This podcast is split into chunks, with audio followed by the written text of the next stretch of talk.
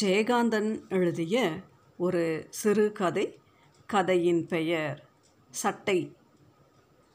அவன் துறவி வாழ்க்கையை வெறுப்பதல்ல வாழ்வை புரிந்து கொண்டு அதன் பொய்யான மயக்கத்திற்கு ஆட்படாமல் வாழ முயல்வது தான் துறவு எனில் அவன் துறவிதான்.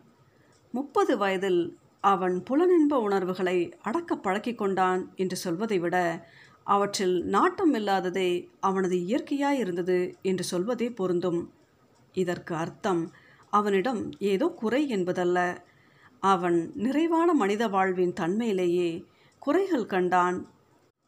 ஓட்டைச் சடலம் உப்பிருந்த பாண்டம் என்று பாடும் பக்தர்களின் கூற்றை பரிகசிக்காமல் அந்த பரிகசிப்பின் காரணங்களை ஆராய்ந்து அதில் உண்மைகள் இருக்க கண்டான். எனவே பக்தியின் காரணமாகவோ மோட்சத்தை அடைய இது தவமார்க்கம் என்று கருதியோ அவன் துறவு போனவில்லை. சொல்லப்போனால் கண்ட கோயில் தெய்வம் என்று கையெடுப்பதில்லை என்ற சிவவாக்கியாரின் ஞான போதனையின்படி எவ்வித ஆசாரங்களையும் கை கொள்ளாமல் தான் இருந்தான். அவன் ஒவ்வொன்றையும் அறிந்து கொள்ள விரும்புகிறவன் மாதிரி விழித்தானே அல்லாமல் ஒவ்வொன்றையும் அனுபவிக்க வேண்டும் என்ற ஆசை கொண்டானில்லை அவன் அந்த சிவன் கோயிலில் வாழ்ந்து வந்தான். அதற்கு காரணம் பக்தி அல்ல. அங்கே தான் அவனுக்கு இடம் கிடைத்தது. கோயில் குருக்கள் அவனுக்கு மடப்பள்ளியிலிருந்து உணவு தந்தார். அதற்கு பதிலாய் அவனிடம் வேலை வாங்கி கொண்டார். கோயிலின் பக்கத்தில் உள்ள நந்தவன பூச்செடிகளுக்கு தண்ணீர் ஊற்றுவதும் சில சமயங்களில் பூப்பறித்து கொண்டு வருவதும் அவனுக்கு அவரிட்ட பணிகள். அறையில் ஒரு துண்டும் நெஞ்சுக்குழி வரை அடர்ந்துவிட்ட தாடியும் உண்மையை தேடும் அவனது தீட்சண்யமான பார்வையும் கொஞ்ச காலத்தில் அவனை பூந்தோட்டத்து சாமியாராக்கிவிட்டது. பூந்தோட்டத்து சாமியார் என்பதே இப்போது அவனுக்கு பெயர் எனினும் அவன் சோம்பேறி அல்ல. சாமியார் என்ற பட்டம் பெற்ற பிறகும் கூட அவன் நாள் முழுவதும் ஏதோ ஒரு வேலையை யாருக்கோ செய்து கொண்டிருக்கிறான். வேலையின் தன்மைகளோ அது உயர்வா தாழ்வா என்ற பாகுபாடோ அவனுக்கு ஒரு பொருட்டல்ல. செடிகளுக்கு தண்ணீர் இறைத்து கொட்டுவான். மடப்பள்ளிக்கு விறகு பிளந்து போடுவான். கோயில் பிரகாரத்தை கூட்டி வைப்பான். குருக்கள் வீட்டு தென்னை மரத்தில் ஏறி தேங்காய் பறிப்பான். செட்டியார் வீட்டுக்கு எல் மூட்டை சுமப்பான். பட்டாளத்து பிள்ளை வீட்டு வண்டியில் ஏறி போய் நெல் அரைத்து கொண்டு வருவான். அவன் எல்லோருக்கும் தொண்டன்.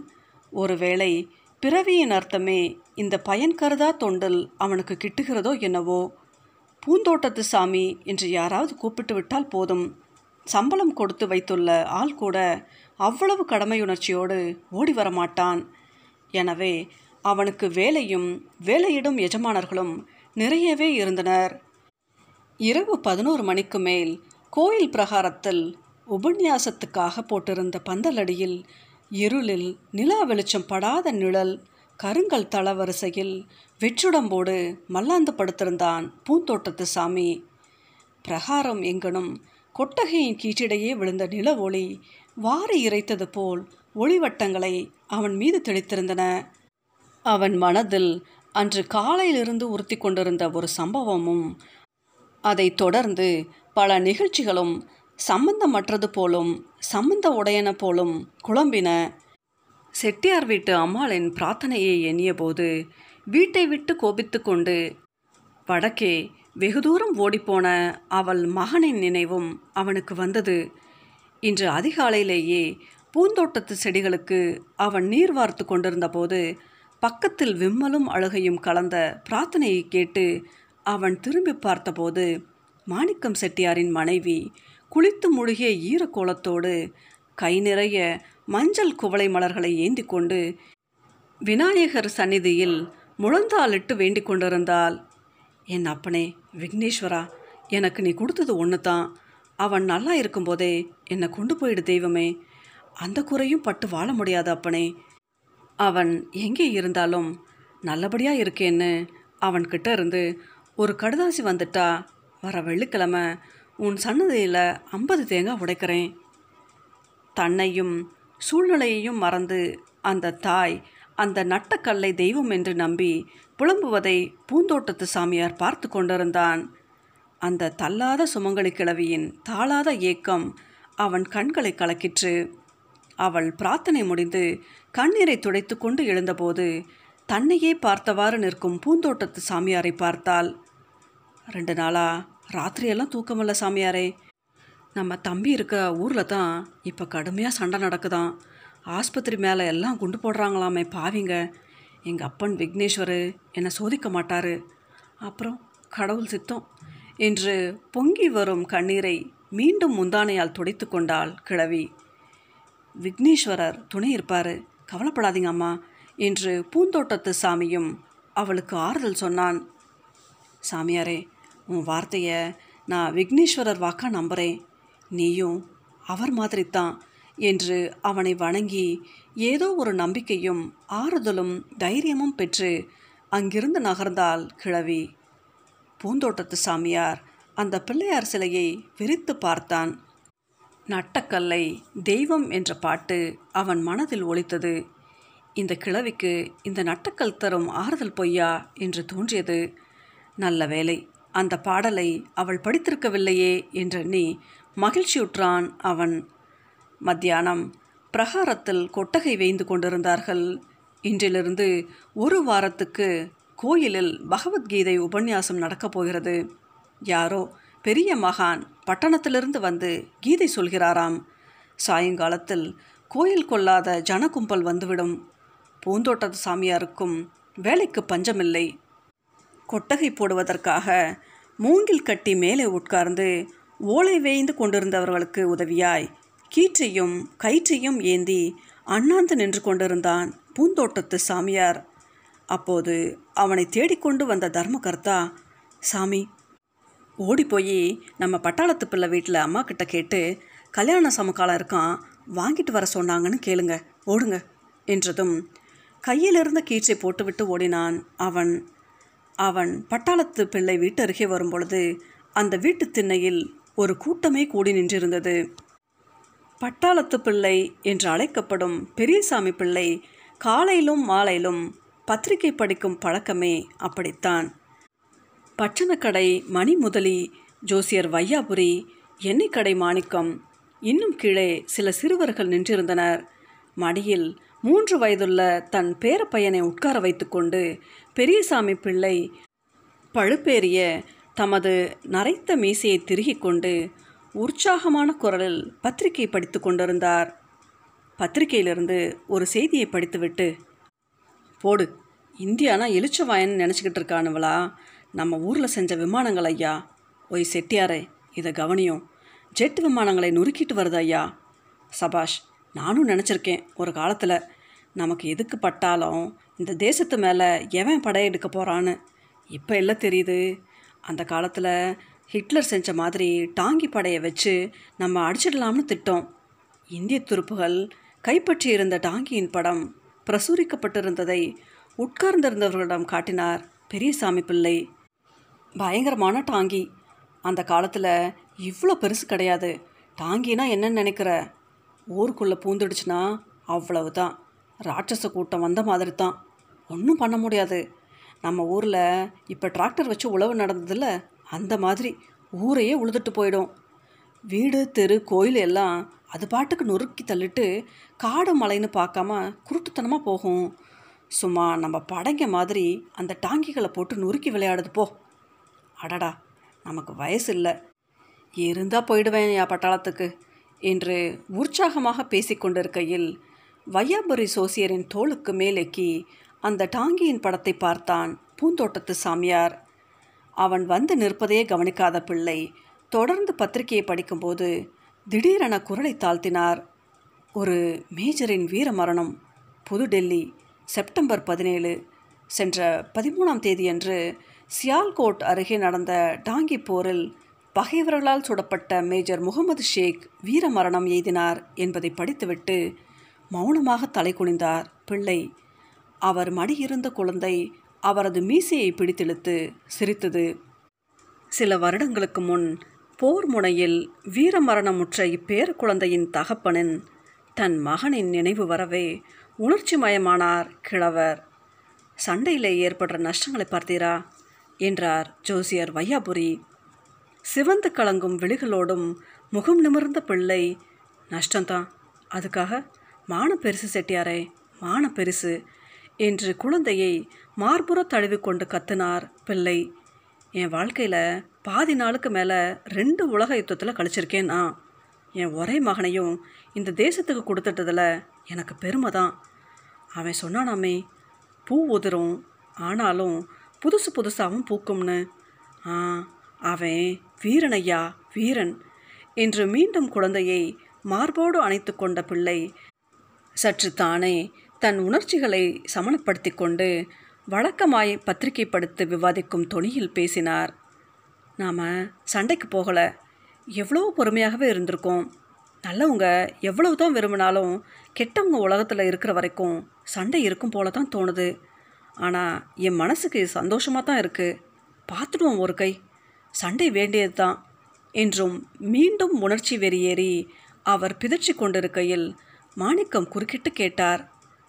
சண்டை நடக்கிறது சரி. நீங்கள் சண்டை வேணும்னு சொல்கிறது வேடிக்கையாக இருக்குது அதுவும் நீங்கள் அந்த கொடுமையெல்லாம் பார்த்த நீங்கள் அனுபவிச்ச நீங்கள் அப்படி சொல்லலாமா? என்று கேட்டார். அப்போது தான் பெரியசாமி பிள்ளைக்கும் நினைவு வந்தது. செட்டியாரின் மகன் இப்போது நடக்கும் யுத்தத்தினால் அதிகம் பாதிக்கப்பட்டிருக்கும் ஜோத்பூரில் வேலை செய்து கொண்டிருக்கிறான் என்கிற விவரம். அந்த நினைவு வந்ததும் செட்டியாரின் முகத்தை ஒரு வினாடி உற்று பார்த்துவிட்டு அவரது தோளை பற்றி அழுத்தி பயப்படாதிர் கடவுள் இருக்கிறான் என்றார். அந்த சாதாரண நம்பிக்கைத்தான் செட்டியாருக்கு எவ்வளவு ஆறுதலாக இருந்தது என்பது அந்நிலையிலிருந்து பார்க்கிறவர்களுக்குத்தான் தெரியும். பூந்தோட்டத்து சாமியாருக்கும் தெரிந்தது. ஐயோ எவ்வளவு நாசம் எவ்வளவு அழிவு என்று முணுமுணுத்து கொண்டார். வந்த காரியத்தை மறந்துவிட்டு பிள்ளையின் பிரசங்கத்தை லைத்து கேட்டு கொண்டிருந்தான் பூந்தோட்டத்து சாமியார். யாரு? பூந்தோட்டத்து சாமியா? எங்கே வந்தீங்க? என்றார் பிள்ளை. உறக்கத்திலிருந்து விழித்தவனைப் போல் ஒரு வினாடி சுதாரித்து தர்மகர்த்தா ஐயா ஜமுக்காலை வாங்கிட்டு வர சொன்னார் என்றான். உள்ளே போய் கேளு. அம்மா கௌரி பூந்தோட்டத்து சாமி வாராரு பாரு. அந்த கல்யாண ஜமுக்காலத்தை எடுத்துக்கொடு மத்தியானமே கேட்டாங்க. மறந்துட்டேன் என்று உட்புறம் திரும்பி குரல் கொடுத்தார் பிள்ளை. உங்களுக்கு சண்டையை தவிர வேற என்ன ஞாபகம் இருக்கும்? என்று உள்ளே இருந்து ஒழித்த தன் மனைவியின் குரலை அவர் பொருட்படுத்தவே இல்லை. வீட்டிற்குள்ளே வந்து கூடத்து வாசற்படி அருகே நின்ற பூந்தோட்டத்து சாமியாரின் விழிகள் கௌரியை பார்க்கையில் கலங்கின. அவள் ஜமுக்காலத்தை எடுக்க அறைக்குள் போனாள். அப்போது கூடத்து சுவரில் மாட்டப்பட்டிருந்த இராணுவ உடையில் பார்க்க பார்க்க விகசிப்பது போன்ற புன்னகையுடன் உள்ள சோமநாதனின் ஃபோட்டோவை வெறித்து பார்த்தான் பூந்தோட்டத்து சாமியார். சோமநாதன். இராணுவத்தில் சேர்ந்த அடுத்த வருஷம் லீவில் வந்திருந்தபோது கோயிலுக்கு வந்து தன்னோடு பேசியிருந்து குசலம் விசாரித்த நிகழ்ச்சிகள் எல்லாம் இப்போது மனதில் தோன்றின. பொழுது போகாததால் வீட்டை சுற்றிலும் புஷ்ப செடிகள் பயிராக்க எண்ணி தன்னிடம் செடிகளும் விதைகளும் வாங்கி வந்து பயிரிட்ட சம்பவங்களெல்லாம் பெருகி வந்து நெஞ்சை அடைத்தன. அவன் திரும்பி நின்று அந்த வீட்டை சுற்றிலும் செலுத்து கிடக்கும் புஷ்ப செடிகளை பார்த்து மீண்டும் திரும்பி அந்த ஃபோட்டோவை பார்த்தான். வெளியே வீட்டு திண்ணையில் பெரியசாமி பிள்ளை மிகுந்த உற்சாகத்தோடு யுத்த செய்திகளை படித்து கொண்டிருந்தார். அன்று மாலை கோயில் பிரகாரத்தில் ஜனகும்பல் நிரம்பி வழிந்தது. காவி நிறப்பட்டிலே அங்கி தரித்திருந்த அந்த பண்டிதர் மிக அழகாக கீதையை உபதேசம் பண்ணினார். அந்த பண்டிதரின் ஒரு பழைய உதாரணம் பூந்தோட்டத்து சாமியாருக்கு புதுமையாகவும் மிகவும் பிடித்ததாகவும் இருந்தது. இந்த உடம்பு நம் ஆத்மாவின் சட்டை சட்டை பழசானதும் ஆத்மா இதை உதறி விடுகிறது ஒன்றுமே செய்யாமல் ஒருவனுமே இருக்க முடியாது. எல்லா ஜீவன்களும் இயற்கையான தன்மையினாலே தமது இச்சையின்றி ஏதாவது ஒரு தொழிலோடு பூட்டப்பட்டிருக்கின்றன. ஹே அர்ஜுனா உனக்கு தொழில் செய்யத்தான் அதிகாரம் உண்டு பயன்களில் உனக்கு எவ்வித அதிகாரமும் எப்போதும் இல்லை அவ்விதமான கர்மத்தின் பயனில் பற்றில்லாமல் செய்ய வேண்டிய தொழிலை எவன் செய்து கொண்டிருக்கிறானோ அவனை துறவி அவனை யோகி என்பதாகவெல்லாம் பகவான் சொல்லியிருக்கிறார். கூட்டத்தினர் அனைவரும் அந்த பண்டிதரின் ஞான வாசகங்களை ஏதோ பாட்டு கச்சேரி கேட்பது போல இடையிடையே ஹா ஹா என்று ஸ்லாகித்தவாறு கேட்டிருந்தனர். பூந்தோட்டத்து சாமியார் ஒரு மூலையில் பந்தக்காலை கட்டிக்கொண்டு தாடியை நெருடியவாறு அங்கு பேசப்படும் மெய்ஞானங்களை எல்லாம் ஹிருதயபூர்வமாக கிரகிக்கிறது போல் கூறிய நோக்கோடு நின்றிருந்தான். உபன்யாசம் முடிந்து கூட்டம் கலைந்த பிறகு பிரகாரத்தின் கருங்கல் தள வரிசையில் ஒரு ஓரமாய் படுத்து வானத்தை வெறித்தவாறு யோசனையில் ஆழ்ந்திருந்த அவனுக்கு ஏனோ அடிக்கடி அந்த சோமநாதனின் முகமே எதிரில் வந்து தோன்றுகிறது. பத்து வருஷங்களுக்கு முன் தனக்கு யாருமே பந்தம் இல்லாதது போனதன் காரணமாய் பிறந்த ஊரை விட்டு ஓடி வந்துவிட்ட தன்னை பற்றியும் அவன் யோசிக்கிறான். வாழ்க்கையின் பெரும்பகுதியை இராணுவத்திலேயே கழித்துவிட்டு தன் ஒரே மகனையும் யுத்தத்தில் இழந்துவிட்டு இன்னும் கூட மனத்தளர்ச்சி இல்லாமல் தர்மத்தின் தன்மைகளை பற்றி பேசுகின்ற பெரியசாமி பிள்ளையை விட கீதா உபதேசம் பண்ணிய அந்த மகா பண்டிதர் எந்த விதத்தில் துறவி என்று எண்ணி பார்க்கிறான் அவன். அவன் வெகுநேரம் உறக்கமில்லாது வெறித்த விழிகளோடு எதை எதையோ சிந்தித்த பின் ஏதோ ஒரு தீர்மானத்துக்கு வந்தவன் போல் அங்கிருந்து எழுந்து நடந்து கோயிலை விட்டு வெளியேறினான். பிறகு அவன் திரும்பவே இல்லை. ஒரு நாள் கடை தெருவில் பெரியசாமி பிள்ளையை பார்த்த கோயில் குருக்கள் மனம் பொறுக்காமல் அங்கலாய்த்து கொண்டார். மடப்பள்ளியில் ரெண்டு வேளை சாப்பாடு போட்டு நல்லபடியாக வச்சுருந்தேன். ஓய் பிள்ளை இதை கேளும் அந்த பூந்தோட்டத்து சாமியார் பைய சொல்லாமல் கொள்ளாமல் எங்கேயோ ஓடிட்டான். நாலஞ்சு நாளாச்சு. நீர் எங்கேயாவது பார்த்தீரா? அப்போது ஒரு இராணுவ லாரி அவர்களை கடந்தது. பெரியசாமி பிள்ளை தமது வழக்கமான ஆர்வத்துடன் அந்த லாரி நிறைய நிற்கும் இராணுவ வீரர்களை பார்த்தார். சற்று தள்ளி சென்று லாரி நின்றது. அதிலிருந்து ஒரு இராணுவ வீரன் துபீரென குதித்து சரக் சரக்கென நடந்து வந்தான்.